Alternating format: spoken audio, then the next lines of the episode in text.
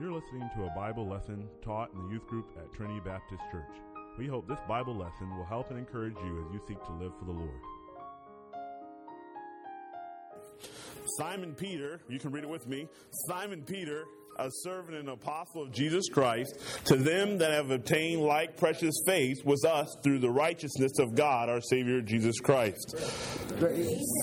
Good job. I'm glad somebody come with it. Through, through the knowledge of God and of Jesus our Lord, according as His divine power hath given to us all things that pertain to life and godliness, the knowledge of Him that hath called us to glory and virtue, whereby are given to us exceeding great and precious promises, that by these ye might be partakers of the divine nature, having escaped the corruption that is in the world through lust. And besides this, giving all diligence, add to your faith virtue, and to virtue knowledge, and to knowledge temperance, and to temperance patience, and to patience godliness, and to godliness brotherly kindness, and to brotherly kindness charity. For if these things be in you and abound, they make you that ye shall neither be barren nor unfruitful in the knowledge of our Lord Jesus Christ. But he that lacketh these things is blind and cannot see afar off and hath forgotten that he was purged from his old sins. Wherefore, the rather, brethren, give diligence to make your calling and election sure. For if you do these things in abound, yeah, I, lost, I totally lost my uh, my place. You shall never fall. For so an interest shall be ministered unto you abundantly, and to the everlasting kingdom of our Lord and Savior Jesus Christ. My bad. Uh, I don't know if I don't know if I was throwing you guys off or what, but I'm glad that we got it. I'll take the I'll take the blame for it. Let me ask you this: What is from last week as we review? I think it is it on your handout there. No. What is virtue? What do we break down virtue as? Uh, listen, listen. Excellence. excellence. All right, here we go then. If we put virtue as excellence, what are the three things that keep me from excellence? The three things that keep me from excellence. Kirkland. Kirkland stop. It's not fair. Do you remember the three things that keep us from excellence? The flesh, the world, and Satan. The flesh, the world, and Satan. Oh man, he even got all three. What is that? How does the flesh? how does the flesh keep us from serving God? What was our word for it? I'll give someone else a chance before Taylor. Delights, yes. My flesh delights in destruction. I follow my flesh and it keeps me from accomplishing the purpose of God has for my life. What does the devil do? What does the devil do? Distracts. Deceives. Deceives. Yes, the devil deceives. I was close. What does the world do, Jamie? Distracts. It distracts, yes. so, as we look at our, as we go through our study here, hold on for me. Virtue, I'm supposed to add to my faith, my belief in Jesus Christ, virtue. That is excellence. That means I serve the purpose God has put me on earth here to do. We read this, um, I put this back on your handout again this week. We're to become like Christ in our character, and then by our manner of life to show others what Christ is like so they will honor him too. That's virtue. And the three things that keep us from virtue the devil. He deceives me. Everything he says is a lie. Secondly, the world it distracts me. And I told you that, guys.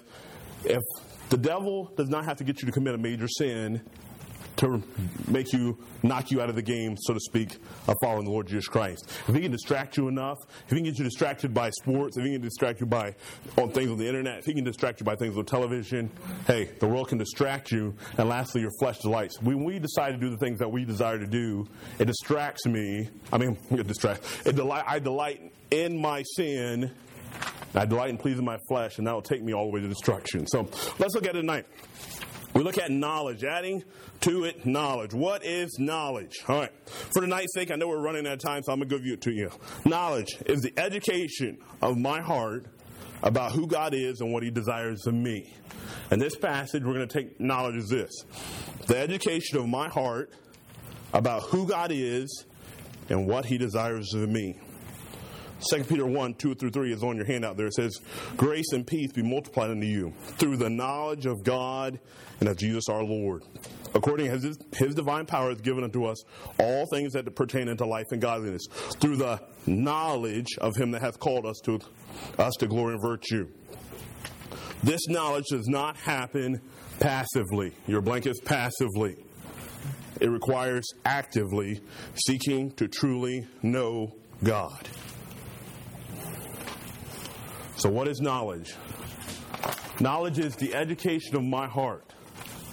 So, virtue is my purpose here, okay? So, why am I here on earth? God has put me in the purpose to look like Christ so that when others see me, I magnify Jesus Christ. How do I do that? I add knowledge. Now I'm going to educate my heart on who Christ is and how He desire me to live. Understand what I'm saying? So we have virtue, your purpose. Now, writing knowledge. Do you know Jesus Christ? See, this doesn't happen passively. See, somewhere along the lines in our lives, we've got the idea that because I go to a Christian school, because I may, and I'm not saying this is a bad thing, it's a good thing, I read my Bible, I attend church, that I have a knowledge of God. But it is not the case. See, this knowledge goes beyond that. When I'm saying add to my faith, virtue, and a virtue knowledge, I'm talking that I am deliberately trying to figure out who God is for myself. Let me ask you. We talk about if you were witnessing to somebody right now and somebody said, well, Christianity is not a religion, it's a, what would we say? We'd say, well, it's not a religion, it's a relationship. relationship. And when we're witnessing to people all the time, we say that. Christianity is not a religion like Buddhism and everything else. It's a relationship. And we say that when it comes time for salvation. Let me ask you this How is the relationship now that you're saved? If Christianity, if Christianity is not a religion and it's a relationship, how's the relationship? Do you know God? When was the last time you talked to God on a knowledge level? Not, not, and I'm not knocking anything or doing say anything negative about this, but Lord, we thank you for this day. Bless us. Let's have a good day. Amen. I'm talking about you said it's a relationship. You know God. This doesn't happen on accident. There's not mornings where you just accidentally stumble and read a good passage in your Bible.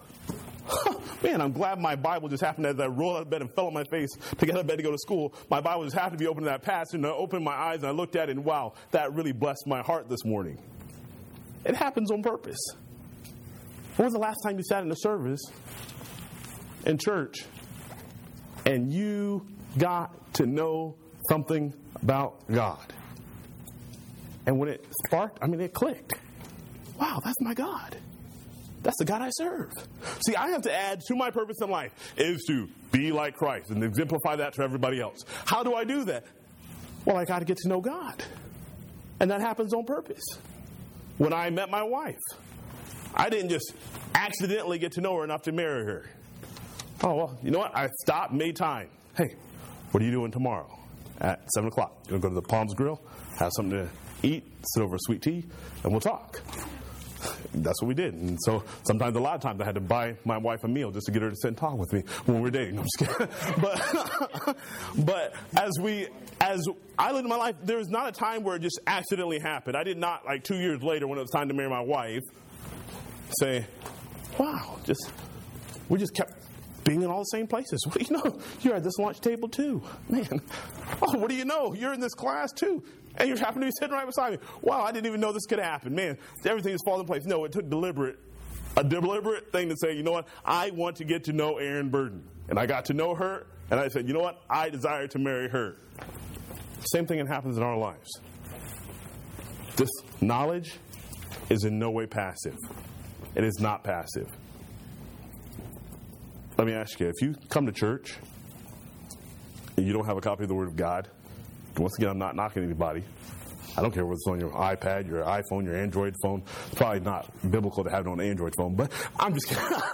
I'm just kidding. But I don't care what device that you read your Bible on. But I'm saying when you come to church, is this your attitude of coming to church? You say, I want to add to my virtue, my reason for existence, my purpose is to learn to love God, to magnify Him. Now, as a, next thing is I'm supposed to add knowledge. So I sit in church like this. Pastor Ferguson's preaching, and I'm like off in the middle distance. Can I tell you, you won't know God that way. if you're not actively, I'm not saying you have to be taking notes and every word, Pastor. You can pretty much that you have Pastor Ferguson's sermon dictated, and it's like, no, Pastor Ferguson, nope. I remember what you said last week. The third word was the, and I had it written down. I'm not saying that, but I'm saying, are you plugged into knowing God? Let's get it. Where does this knowledge come from? Where does the knowledge that I find out about God come from? Proverbs 2 6. This is pretty much straightforward. Where does this knowledge come from? For the Lord giveth wisdom, out of his mouth cometh knowledge and understanding. I gain the knowledge I need to accomplish the purpose, the virtue God has called me to, to do through the Word of God. Through the Word of God.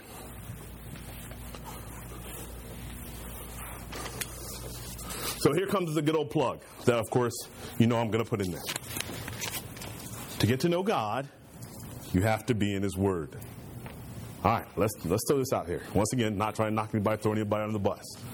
Most of you have had two or three snow days. Two or three snow days.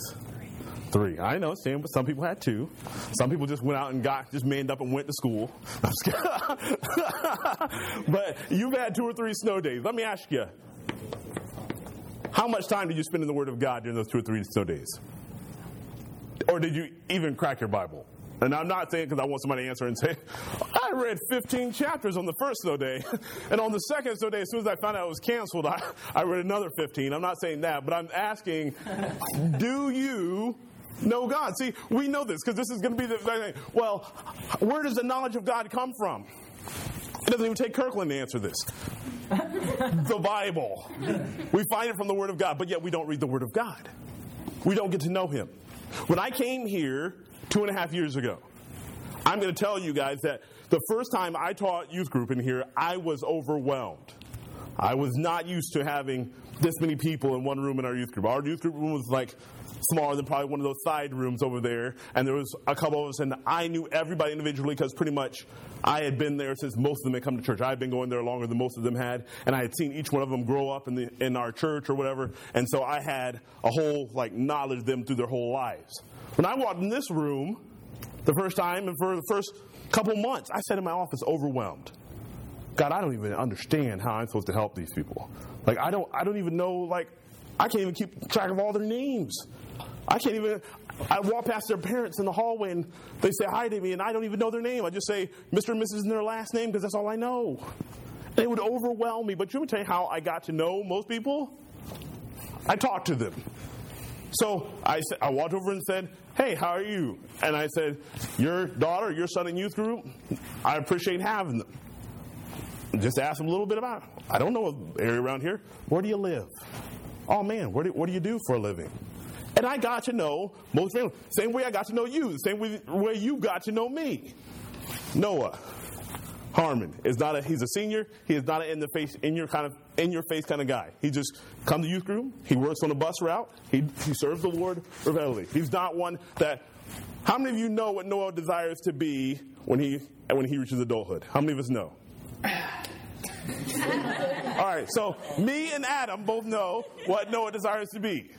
Noah desires to be an engineer, right, Noah? He desires to go to Pensacola Christian College to be an engineer. You want me to tell you how I found out about that about Noah? One time, exactly. One time when me and Noah were sitting here, I said, Hey Noah, how's it going? Good. I was like, man, where, are you looking at college soon now that you're a senior? And he said, yeah. And he told me a couple of colleges he was interested in. I was like, what, what, you, what you want to do, man? And he said, I think I'd like to be an engineer. And I said, I didn't even know you were interested in engineering. You know why I didn't know? I hadn't asked him. And then when I asked him, you know what? I found out. Noah desires to be an engineer. He desires to go to Pensacola Christian College and be an engineer. You know how simple that was? Adam knew, I guess, but I'm not saying it's bad that we didn't know, but I'm saying the same thing with God.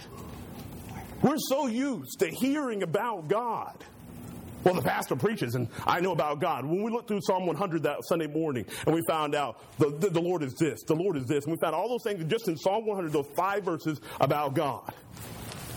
Can I get you to say, can I compel you, challenge you to get to know God, not what everybody says, not from what I say about God. God is good, and my life He has been very good to me.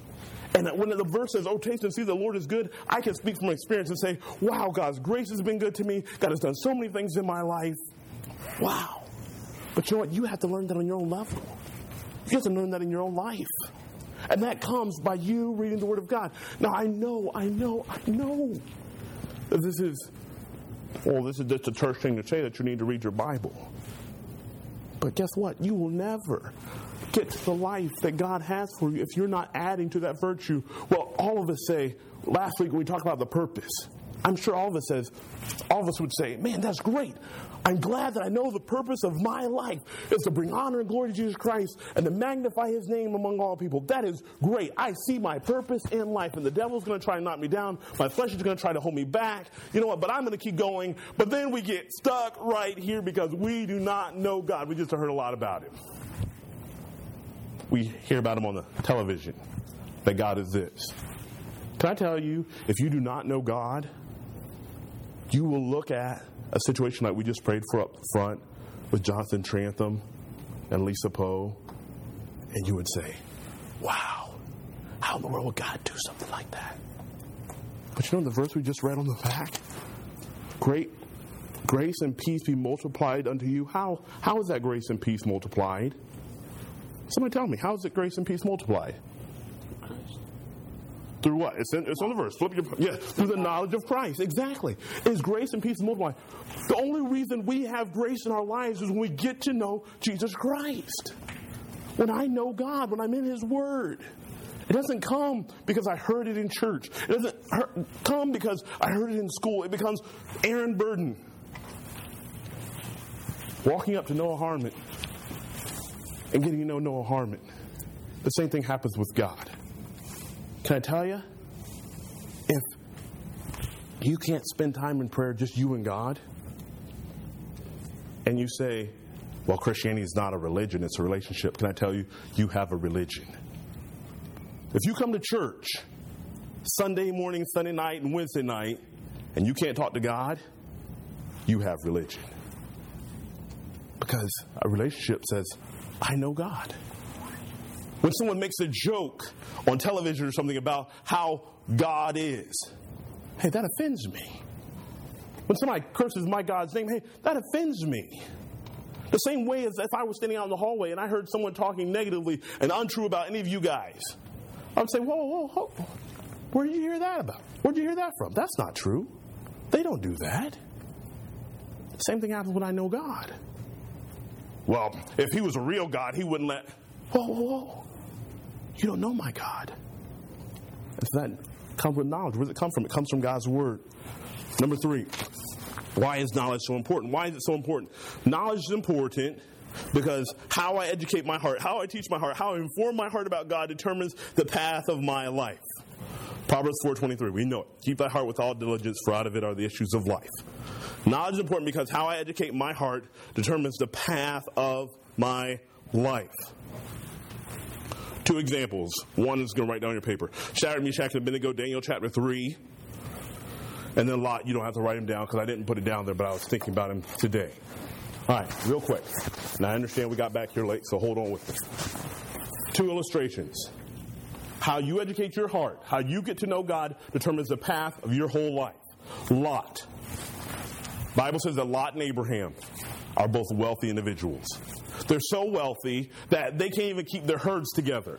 So Lot's herdsmen, because they're taking up two room, and Abraham's herdsmen are starting to fight. Hey man, get your get your sheep off our stuff. Hey, get your cows over there. And it, it, becomes a real deal. It's not even like it's just, well, just move over, guys, and stop. It becomes a real deal. And so Abraham says to Lot, Lot, you pick a way, and you look one way, and you, whatever you take, I'll take the other. And the Bible says in Genesis that Lot gets up. How I know God determines the path of my life. Lot stands up, the Bible says. He's already a wealthy man, very wealthy. He looks at the fields and he says, the Bible says he eyes the plains of Jordan. And he saw they were well watered. Even though Sodom and Gomorrah sit there, and the Bible even says in Genesis that the people in Sodom were exceedingly wicked. Okay? He looks over. This is not that bad, but look over there. Over by Sodom. Man, that that land is that land is awesome. And the Bible says, Abraham, I'm gonna take this way. And the Bible says he pitches his tent towards Sodom. He doesn't even just live there. The Bible says when he sets up the tent, his new house, hey, boys, let's set this up here. I, I want it right there. Yeah, I want to be able to see what's going on over in Sodom, where the Bible says it was extremely wicked. He's already a wealthy man. He's seen from Abraham's life that God can provide. But he still sets himself right up by Sodom. We know the story. He gets into Sodom a little while later. He's, he's sitting at the gate of Sodom. He's, he's one of the, I guess you could say, almost like a leader in Sodom. God says, I'm going to destroy Sodom. I'm going to destroy this whole place. He comes in and talks to Lot. And of course, we know the wickedness that happened in Lot's house. And so he comes in and says, I'm going to destroy it. So Lot goes to tell his kids, hey guys, you got to get out of here. You've got to get out of here. God's going to destroy this whole place. It's going to catch on fire. You've got to get out of here. And the Bible says his children looked at him and laughed and mocked him to his face. No, I'm not kidding, guys. You've got to get out of here. God's going to destroy it. Dad, would you please go home? Stop embarrassing us. And the Bible says that Lot gets out with just his two daughters and his wife. She turns into a pillar of salt because she turns back around. And what Lot thought about God, his knowledge of God, determined his whole life. Hey, you know what? I've got a lot. I know that God can supply my needs over there, but this is the way I really want to go. This is the way I want to live my life.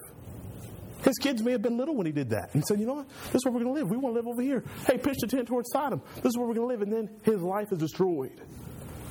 Let's look at Daniel chapter 3. The same thing. I mean, the direct opposite happens in Daniel chapter 3. Azariah, Mishael, and Hananiah. We know them as Shadrach, Meshach, and Abednego.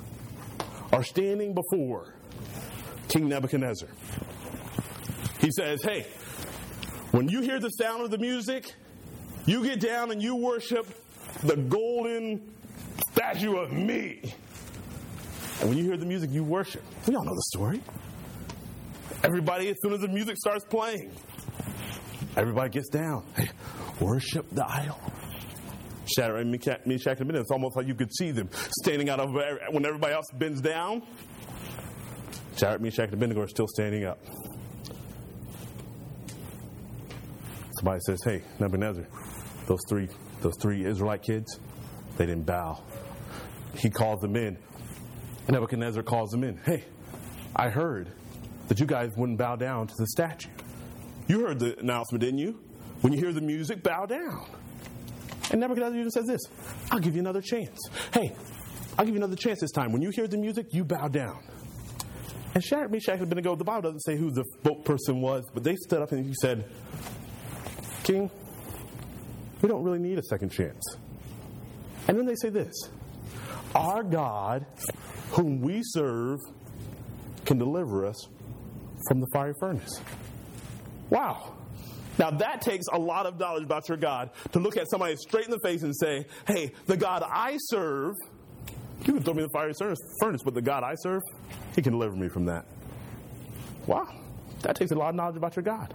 And then go on. He says, but if not, even if he doesn't, if we fry like a Pop Tart wrapped in aluminum foil in a microwave, I not going to bow down to you. And he they say that. Like, look, they look right. They didn't say the Pop Tart part, but, but, but, they, but they say, they look, they look right at him and say, hey, it doesn't matter whether he does or not. I am not going to bow down. Now, look at this. In our lives, this is what Shadrach and Meshach know. Hey, I know my God said, Thou shalt have no other gods before me. I know my God, and He's not going to be happy if I'm bowing down to that. Hey, I'll give you another chance. Well, Nebuchadnezzar, no, see, I know my God. And if he wants to, he can deliver me from your fiery furnace. Of course, we know the story. Nebuchadnezzar says, He it seven times hotter. The men that are trying to throw Shadrach and Meshach and Abednego, they are so angry at Shadrach and Meshach, they are dying. Literally catching on fire trying to get Shadrach, Meshach, and Abednego into the fiery furnace. And the Bible says they stand up. Nebuchadnezzar looks in. Hey, didn't we throw three men? I see four. And the fourth one looks like the Son of God. Now, talk about knowing your God. Do we know our God like that? Do we know our God, our God like that? I don't think any of us have been. Has anybody in here been threatened with fiery furnace? Uh, maybe you have. Maybe I haven't. I haven't. But see, we sit in situations where it's awkward just to, things are going on that shouldn't be going on. Shadrach, Meshach, and Abednego said, Hey, you don't have to. I know my God good enough. We're not bowing down. He can deliver me from this. See, do you know your God? It makes a huge difference. Your knowledge of God is going to shape your whole path of your life. There are some of you in here that are going to go on and do great things for God. And you me tell you why? Because you got to know how good God is. And then you went through hard times, God's going to direct your path, as Proverbs 3, 5, and 6 says. And there's some of us in here that aren't.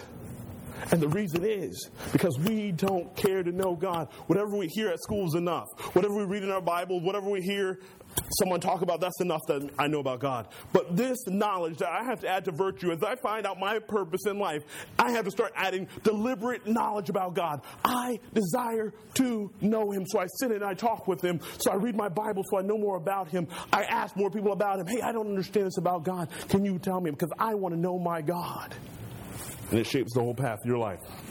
I'll still a couple points and we're done. What happens when someone refuses knowledge?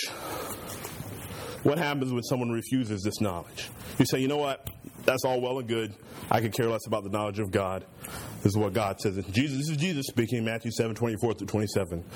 Therefore, whosoever heareth these sayings of mine and doeth them, I will liken him unto a wise man which built his house upon a rock. And the rain descended, and the floods came, and the winds blew and beat upon that house, and it fell not, for it was founded upon a rock. And everyone that heareth these sayings of mine and doeth them not shall be likened unto a foolish man which built his house upon the sand, and the rain descended, and the floods came, and the winds blew and beat upon that house, and it fell, and great was the fall of it. The rejection of biblical knowledge always equals failure. Always. And you know what? Sometimes in our lives, we think, you know what? It's okay. Because really, this whole Christian thing, failure is not that big of a deal. But it is. Turn with me to Romans chapter 1. I want to read this passage to you, and then we're going to be done. You know, whenever you hear somebody, have you ever done something awesome? I guess I guess in basketball you call it calling the shot before you take it. Like when you call the shot, you call glass and you call the bank shot before you shoot it and you hit it and hit bank, then it counts. But if you're you shoot the, the three pointer and it hits bank and then you say bank, it's like Big deal. Okay, you called it after you shot it. I think I told you guys one time we are at a youth conference and I was walking out the door. these kids were playing basketball. The ball rolled towards me, and so I shot it backwards across the gym, and it went in. And I, I am totally accident. Like it's not because I was that good. It was totally an accident. But I kept walking like it was like I, I meant to do it. Just keep walking out of the gym. Don't even turn around. and I did. Now, for me to call it afterwards and to shoot the ball and be like, and then see it went in all net and then walk out of the gym. That makes no because I didn't. I didn't. It was an accident. It went in accidentally. Now, when we read the Word of God, and sometimes I believe we feel like this. Well, we know that all these bad things happen if I don't follow God's Word. I want you to read Romans chapter 1. This is written 2,000 years ago. And God says here what happens when people do not desire to know God. And God calls it exactly like it happens in our society 2,000 years ago. Let's read it. Romans chapter 1. Verse 16 For I am not ashamed of the gospel of Christ, for it is the power of God and salvation to everyone that believeth, to the Jew first and also to the Greek. For therein is the righteousness of God revealed from faith to faith, as it is written, the just shall live by faith. For the wrath of God is revealed from heaven against all ungodliness and unrighteousness of men who hold the truth in unrighteousness, because that which may be known of God is manifest in them. They, they can see what God is.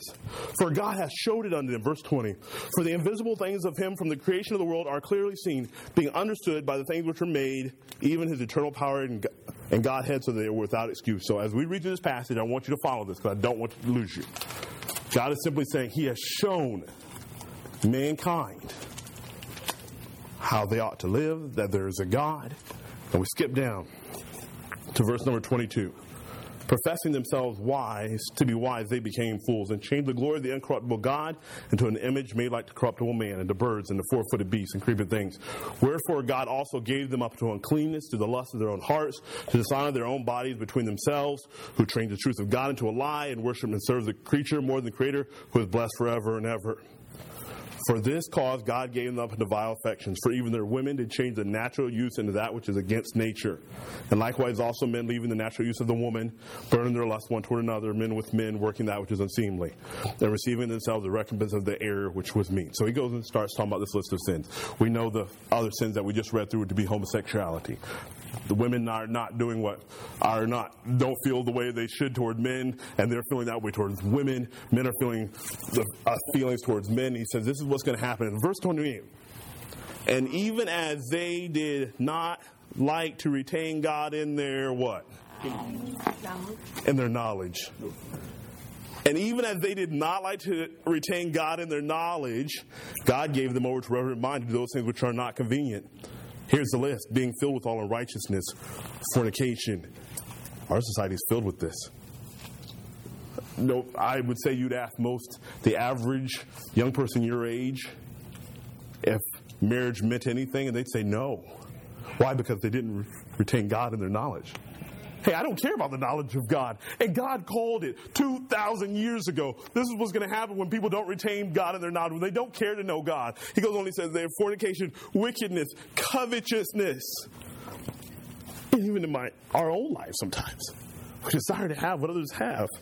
Maliciousness, full of envy, murder, debate, which is conflict. All it is is strife, deceit, malignity, whisperers, backbiters, haters of God. You look on the internet, all you find is haters of God, people that care could care less about God. And why? Because they didn't want to retain God as knowledge.